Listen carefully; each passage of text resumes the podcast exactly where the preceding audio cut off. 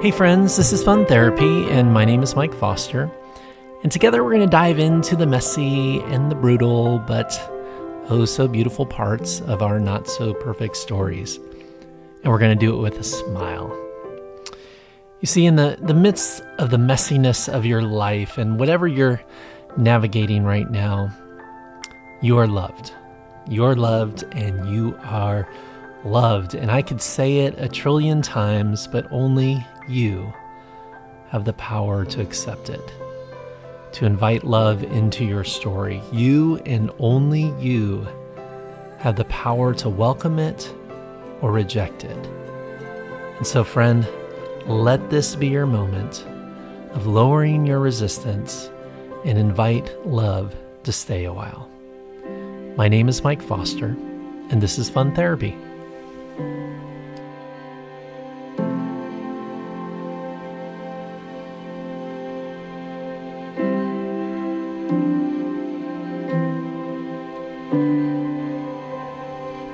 Friends, I'm sitting here drinking a flat white latte and just thinking about you because I just returned from a few speaking engagements over the past couple weeks and had the chance to meet some of you. And I got to tell you, it's so fun for me to be able to do that. And if I haven't met you, I hope one day that I get to meet you too. And to just tell you in person how much I appreciate you. You know, maybe at a speaking engagement, we'll do it uh, perhaps in an airport. That happens a lot.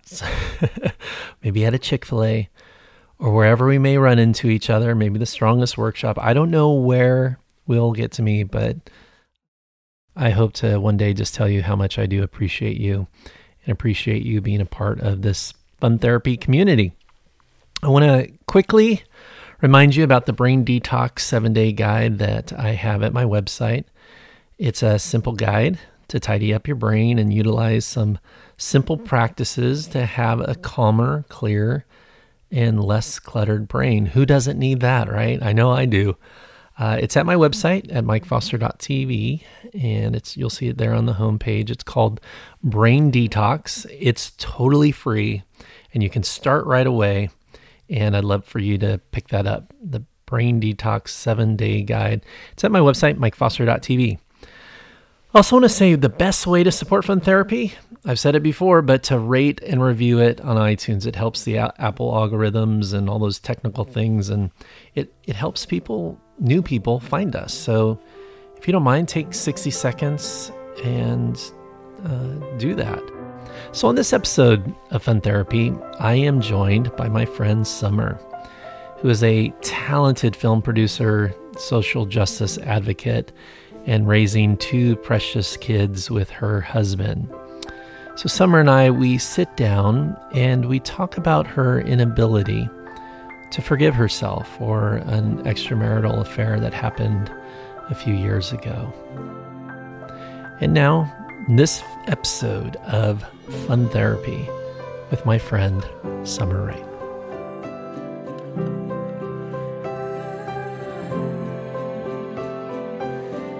The last five, six years of my life have been this crazy journey of coming back into myself.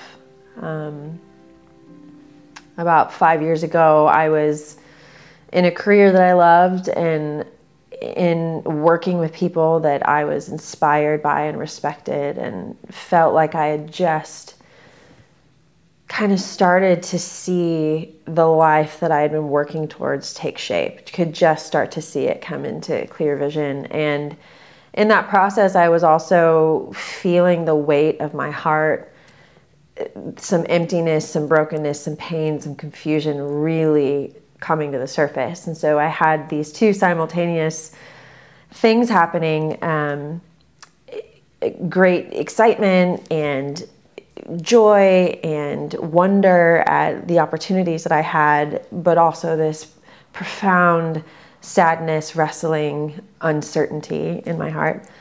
Um, um, I was working for a private foundation as a consultant and working in some conflict areas in East and Central Africa. And was on my way for a trip to start a new project and really remembered asking God that I, on this trip I was going to be gone for three to four weeks. I really needed some breakthrough.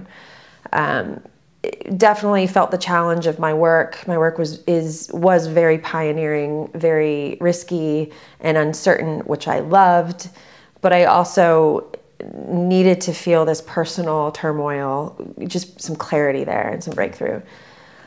And so, in the midst of all that, I'm in a very challenging situation, you know, sleeping in a tent with helicopter parts and like in a very remote part of Africa and loving every bit of it and but still feeling the wrestling of all this and in the midst of it there I um, had met someone and ended up uh, having an affair um, for I mean I don't know that time frame even matters because betrayal is betrayal but had an affair for a short time and watched my life implode after that.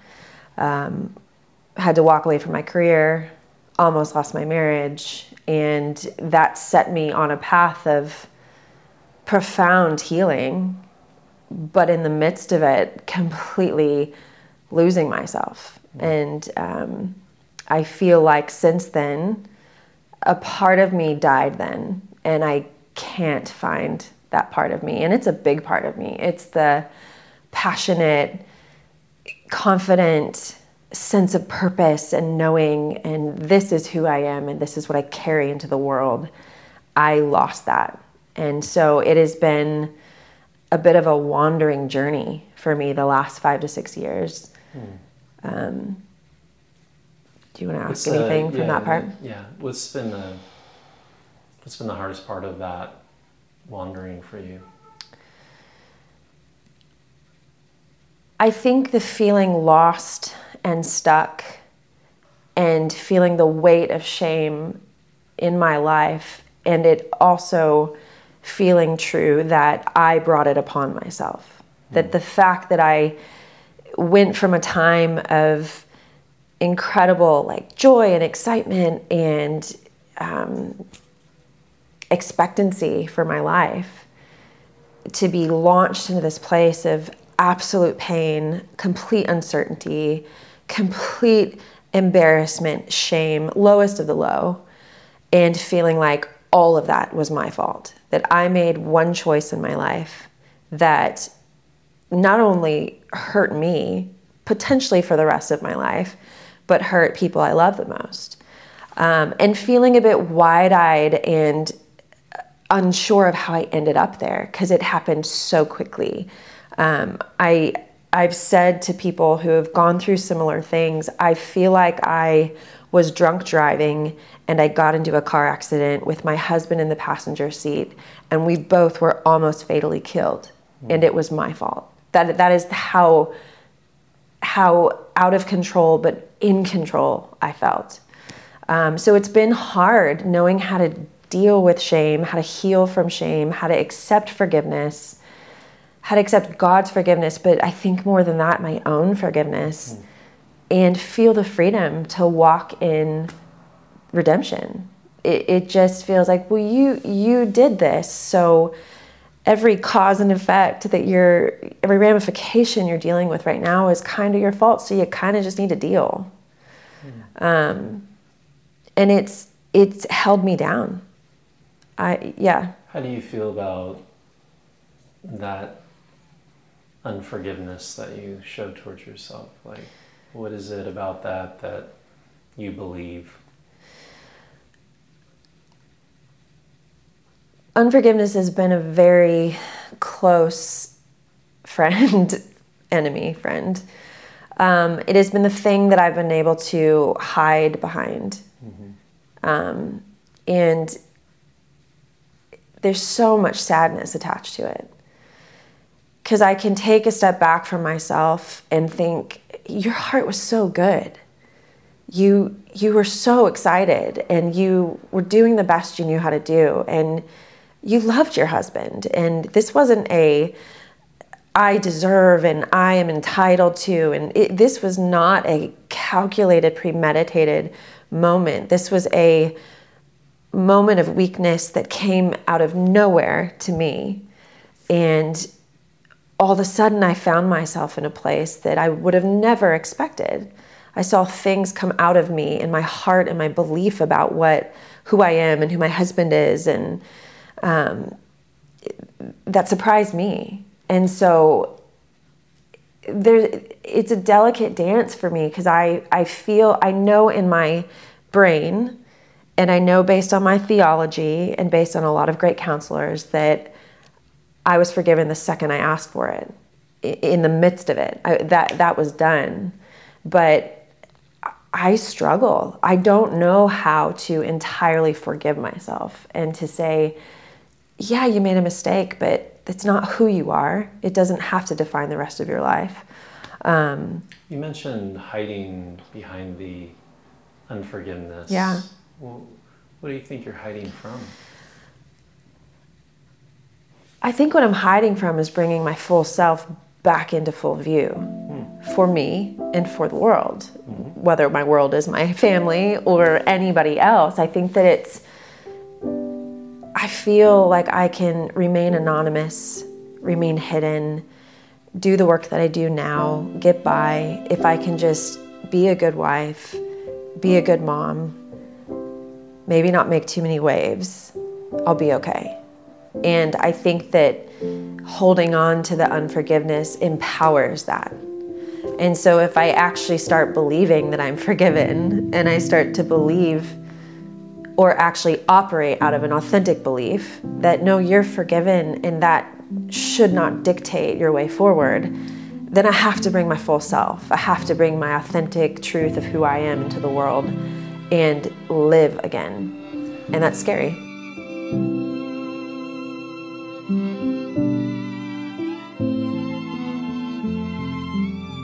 Perhaps the question for summer right now is not how do I forgive myself or why should I forgive myself, but really the question would be what will I be accountable to if I do forgive myself?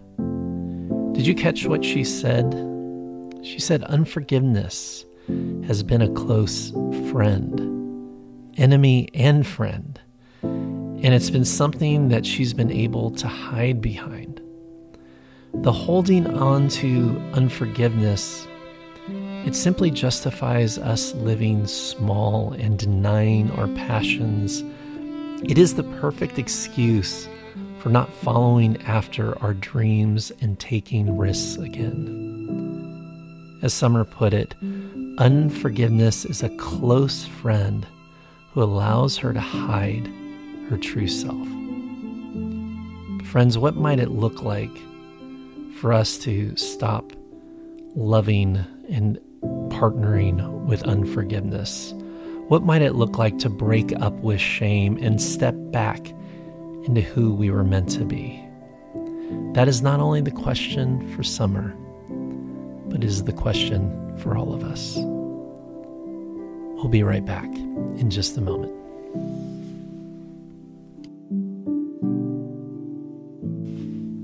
So, before we get back to my conversation with Summer, I wanted to share that my two day workshop is coming up, and I would love for you to join me and about 40 amazing other people from all around the country. It's part group therapy, part strategies to unlock wholeness and strength. It's life boot camp meets a warm, loving hug for your soul. And maybe you've read the self help books and follow all the insp- inspirational Instagram accounts, and you've tried to fix it on your own, but you're still feeling stuck. Well, I, would love for you to come to the Strongest Workshop. Spend two days with me. It's it's sort of like fun therapy on steroids, and honestly has the potential to shift almost everything in your life right now for the better.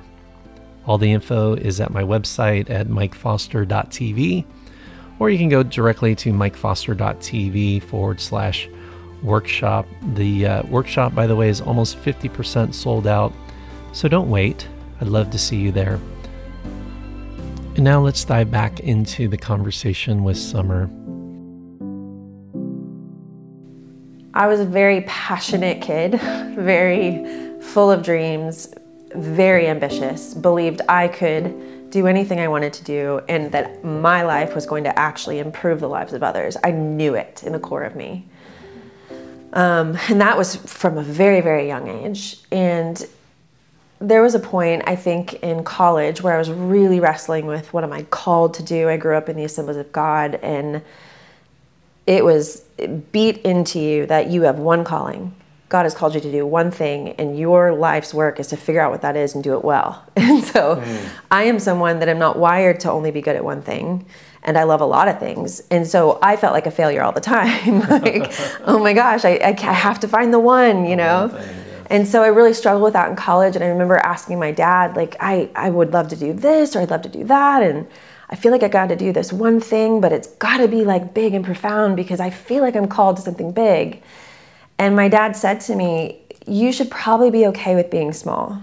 Mm. Should probably find a way to just be okay with just the simple, the small, because you you might not get the big. And I remember thinking somehow that made me feel like my heart and my desire to make a great impact was wrong and it was selfish. And so I think that's where it started for me.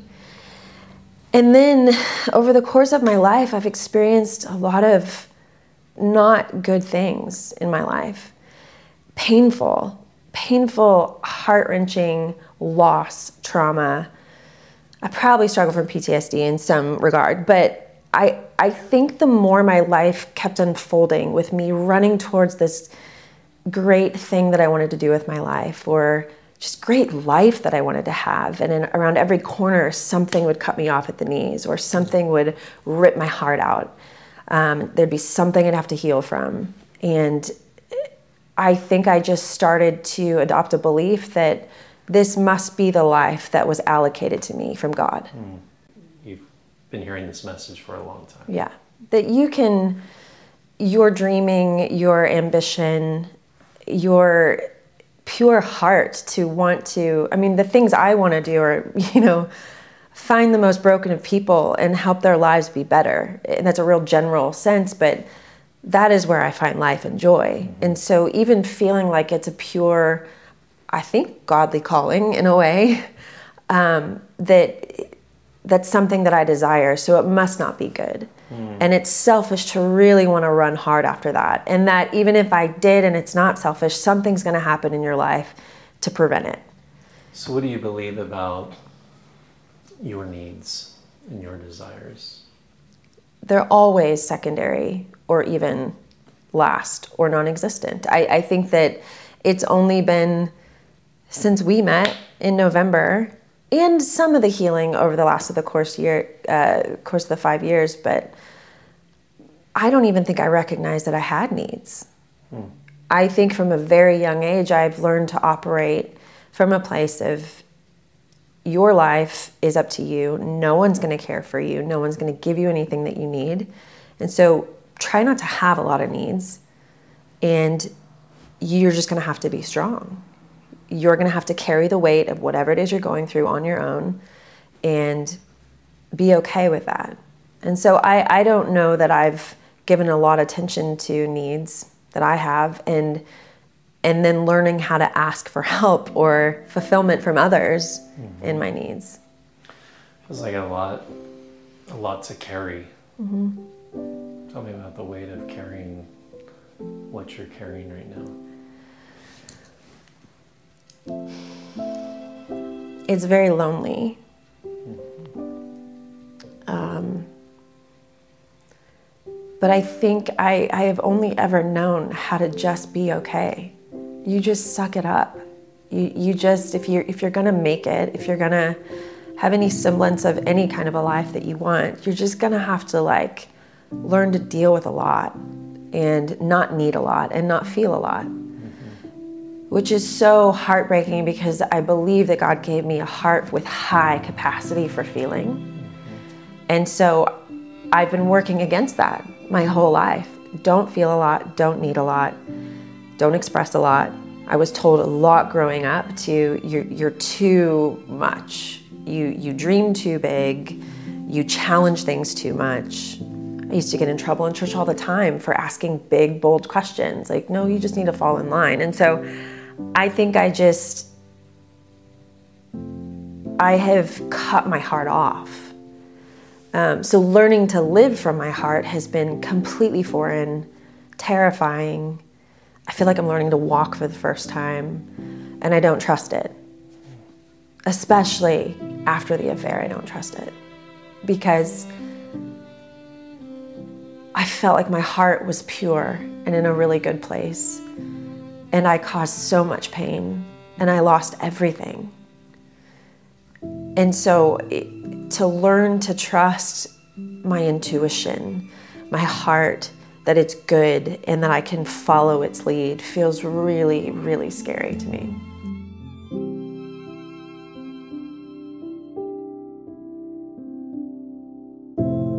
When you live a belief system that says you're just going to have to be strong, you're just going to have to carry the weight, you're just going to have to suck it up. When you constantly deny your needs and cut your heart off, your heart will reach for things, sometimes toxic and destructive things, in order for it to feel alive for just a moment.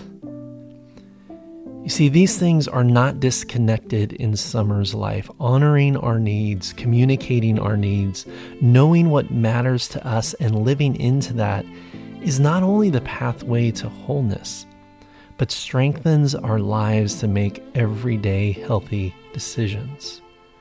Shutting down your heart, overriding your needs, will only lead to more hurt I know right now some of you are listening to Summer's story and saying, That is me too.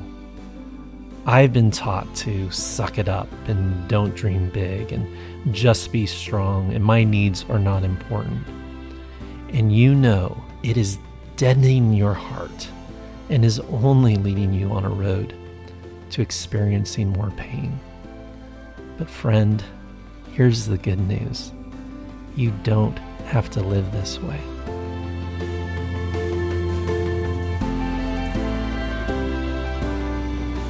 Do you blame your heart for the affair? Or do you see the affair as a mistake?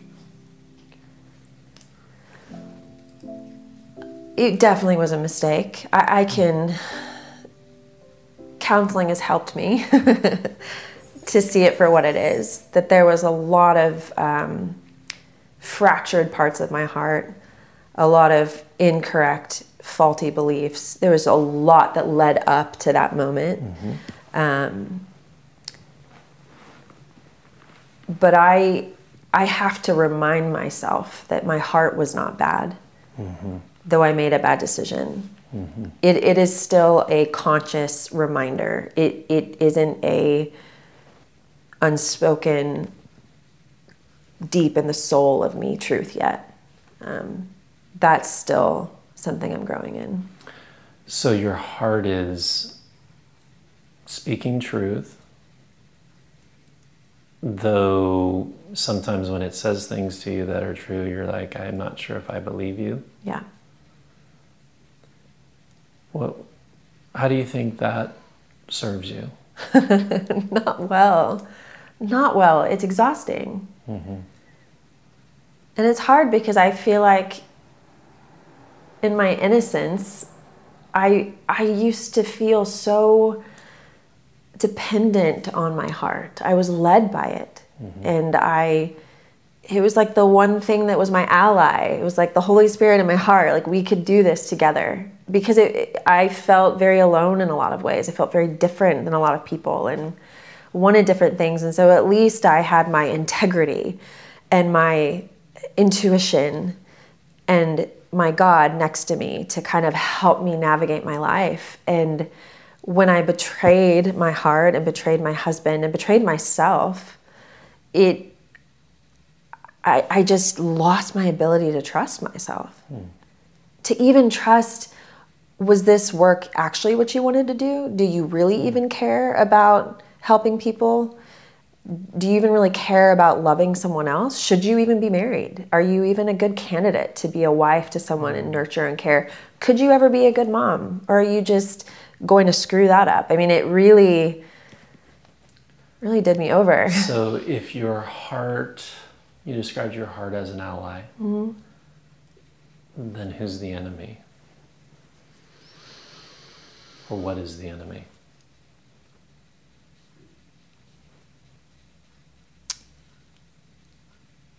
I think if I was to call my heart an ally now, which I don't know that I could do that honestly now, Do you believe that it's an ally though? yes, It's part of your true self? absolutely. Yeah. Yeah, I know that in my knowing. Um, I feel like shame and the false self is my enemy. So tell me about that. I I've learned I've learned over the last five years that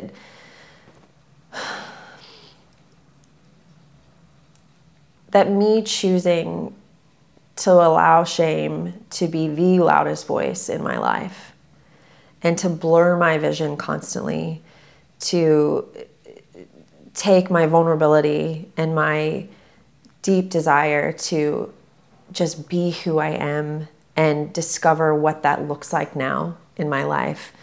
Um, I, I listening to shame has completely paralyzed me, and that's no that's nobody's fault. And I don't know that anybody can get me out of that except for having a support system and incredible friends that remind me of truth and point to my true self to help me recognize it. Um, that's what I'm trying to practice is how do I even recognize what's what is true self? Because I haven't seen her in a very long time. And then how do I trust her and invite her in to stay and not run away and not be hidden and not shrink back. Um, it is a process that I f- am fumbling through, but I'm in, which is good. What is it's kind of the primary message that shame tells you now for your, over the, the years? Like, what is the I think especially right now because I'm in this place of really wanting to make a shift career wise, really wanting to get back into work that my heart gets excited about. I could really have finally permitted myself to feel that that is what I desire. I think shame has been telling me, "Well, you had your shot. Like you uh-huh. you literally you you were right there and you screwed it up. So why do you think you deserve another shot?" And why would you even try? it, it, it just confuses things again for me and it tries to pull any part of me that feels hopeful that feels a little strength and a little confidence um, and a little sense of like no like your life is meant to be lived fully let's let's do this we can do this and who's saying that? my heart Your heart. my heart is saying that Truth. my true self Yes. I have to believe God is saying that to me, you know? Um, and my friends are saying that to me. I feel like there's people rallying around me, but shame has been the dictator of my life for so long that he stands up and he's like, Well, you don't really get that again. That's nice. If you want to go down that for a little bit, that's okay, but you don't you don't really get to live a life that you want you thrive in. How loud, how loud would you say that that voice, the shame voice? What do you? I think it depends on the day. Mm-hmm. I think when I don't um, care for myself well and I don't give myself space to experience God, rest, when, when I'm not uh, positioning myself well the way that I know that I need to, it's very loud Yeah. and it i can find myself going right back into a place of it's fine i can find other outlets i can volunteer maybe somewhere i just start making excuses for the life i want to live and pursue What What's the most convincing argument that shame uses with you? I think shame, because I've always had this strong conviction to just want to live the best life that God created me for. Like from from young, young, that's all I wanted. God, just show me what you want me to do. I just want to know that I've lived my life well here on this earth. Mm-hmm. So I think shame knows me really well. And so brings it back to my connection to God. And it, I, I, a long time came to this belief of you were just born to live a life that will never fully be what you want it to be.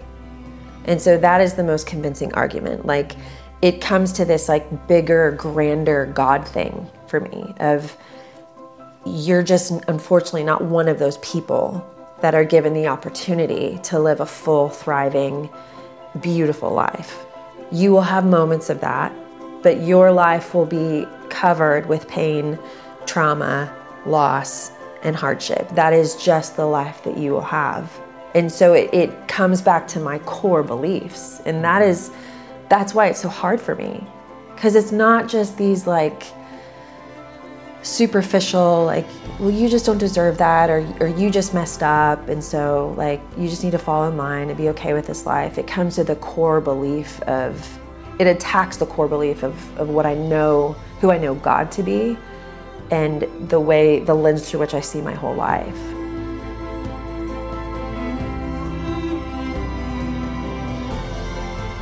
my guess is that perhaps this conversation may have pinged something inside of you. Maybe you are having a problem forgiving yourself. Maybe you are stuck in unforgiveness. And maybe you see how this idea of unforgiveness is helping you just be safe. Maybe denying your heart has led to more pain in your life. Or perhaps you have believed a lie, just like Summer has, that a parent has planted inside of you that says, don't dream big, don't take risks, play it small, be safe. Friends, take this awareness and maybe some of the things that have pinged inside of you and, and do something about it. React to it. Let it fuel change for you. This is the gift that you can give yourself today.